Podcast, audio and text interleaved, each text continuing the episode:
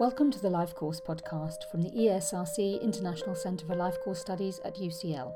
In today's episode, Anthony Laverty from Imperial College London and Libby Webb from Age UK discuss their research looking at the links between owning a bus pass and an older person's health, and how that research fed into the inquiry that secured the future of the older person's bus pass. Back in 2010, we had the new, uh, new at the time coalition government, and one of the things they were talking about a lot was means testing all universal benefits, including the free bus pass for older people. But I suppose the basic policy context was there was this idea that maybe we should means test things uh, or just sort of reduce the amount of provision in some sense. And then we thought, well, this is something you could look at, you know, mm. using the available data we have, you know, what are the health benefits of the free bus pass, mm-hmm. and sort of see what we can find out there. So we wanted to su- support policymakers who wanted to retain the universality of the benefit um, by providing them with some evidence of the benefits of the policies they already had in place, because there wasn't much scientific evidence at all about the bus pass at all. So we, we thought we could contribute something new to the b- debate with our background in health. So, Libby, you started by looking at the links between having a bus pass and obesity. Tell us a bit about what you did there. Um, well, we were sort of constrained by the data at that time because nobody was actually collecting data on whether or not you had a bus pass. So um, we used the English Longitudinal Study of Aging um, and we just we worked out whether people were eligible for a bus pass, and we showed that those people who are eligible for a bus pass were both more likely to use public transport and less likely to be obese and that over time, the people who use public transport were also less likely to become obese over time. Okay, so you both then went on to work on a follow up study looking at the links between owning a bus pass or having a bus pass and how active older people were. Um, Anthony, just talk us through through that. Yes, we we did a few things there, and I suppose, as Libby was saying, it's a bit of a story of trying to deal with the data you have to sort of answer these mm. policy relevant questions. So we looked at the National Travel Survey, and so it doesn't have any health measures, but it asks a lot about how people travel, as you'd imagine. Uh, and so we essentially identified there that if you have a bus pass, you're a lot more likely to use the bus, you're more likely to be physically active through sort of walking. Uh, and so that, you know, we had just one piece of evidence which said if you look at people's travel patterns in a detailed fashion, you find they are doing more walking, using more public transport. And then we looked again in the English longitudinal study of aging, both over time and sort of cross sectionally, to identify that once people have a bus, when people do have a bus pass, people who are eligible they have a bus pass, they are both uh, more likely to be physically active and they are less likely to be obese. That was particularly so in women, the findings a bit inconclusive in men. And then finally, sort of longitudinally, with English longitudinal study of aging, we looked at people increasing their public transport use, and you know what you find there is that people who are increasing their public transport use that is strongly related to if you take up a bus pass, you increase your public transport use, and then again these people are more likely to be physically active and less likely to be obese. So sort of reasonably cohesive story, I would say, across those few things. Yeah, some really important findings uh, emerging there. So, all this research in the context of austerity and a review uh, of the costs and benefits of a bus pass uh, for older people. So, how then did your research feed into those policy discussions and debates? Libby, let's start with well, you.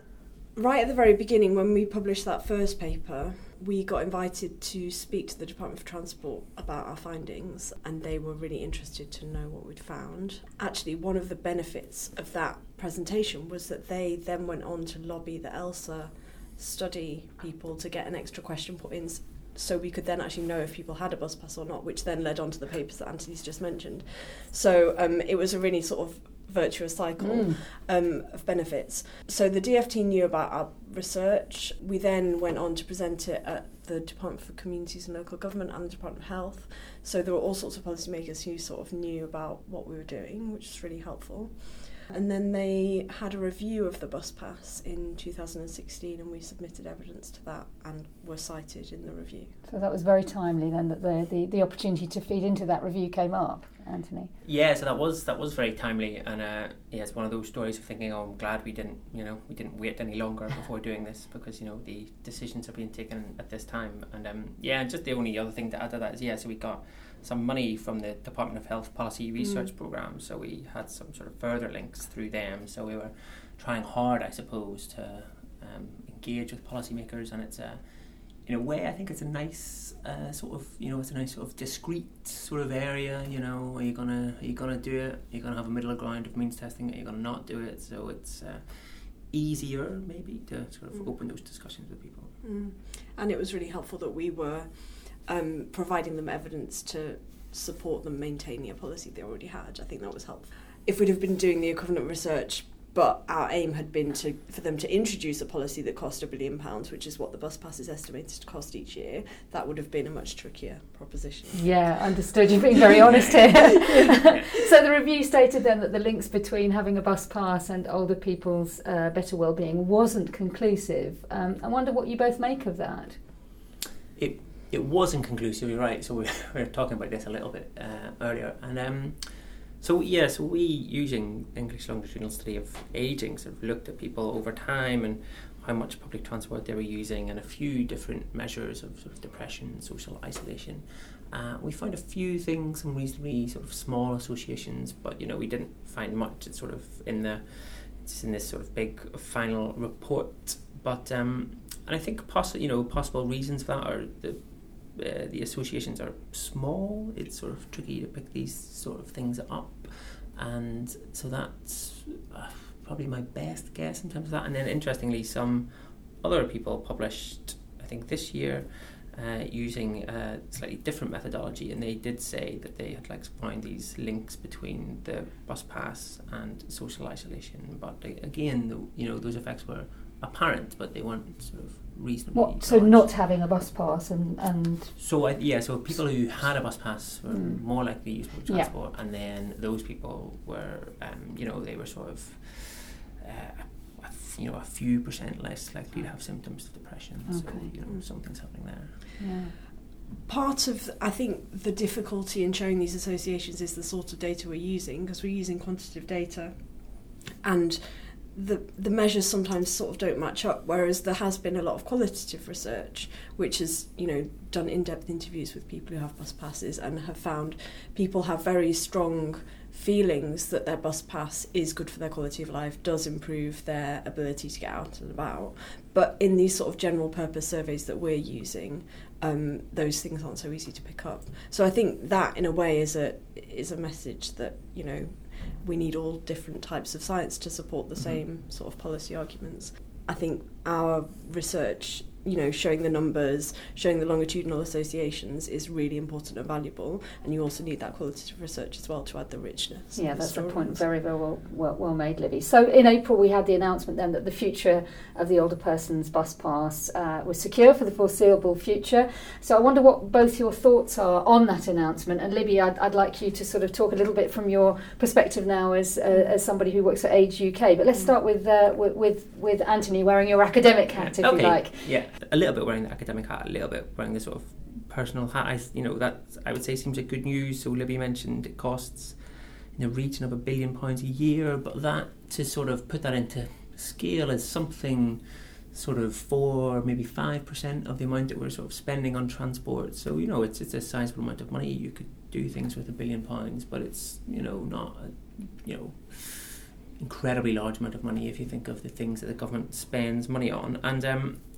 I would say that you know the available, it's it's still a slightly incomplete picture in terms of you know is it actually worth a billion pounds if you want to do this hard-headed sort of you know cost and benefits thing. But I would say all of the you know available evidence we've sort of put together and other people have put together, I would say you know it seems like a billion quid is probably worth it. Well spent and uh, bang for your buck, it would seem, in terms of potentially of people's health Yeah. and well-being. That could be long, longer term savings to the NHS, etc. Yeah, etc. yeah, Mm. of course. Yeah. Yeah, Yeah. and Libby. Yeah, um, and, and of course those things are really hard to quantify. Yeah. um, and that's where the health economists come in.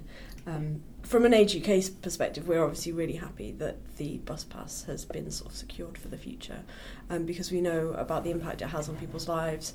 Um, we know how important it is for people to get out and about to sort of reduce their risk of loneliness and isolation, um, which are, you know, things that we really care about. We've got a campaign at the moment about increasing older people's access to transport, particularly focusing on transport to hospitals. Uh, we're sort of campaigning to ensure that there are policies in place to make sure that it's that bus routes go via hospitals, that that bus stops at hospitals are within sensible walking distance of the actual entrance to the hospital. Just the little practical things that really make a difference to older people's access to healthcare. Um, so I think the bus pass definitely has a role there as well. Thanks for listening to this episode of the Life Course podcast, which is presented and produced by Chris Gerrington.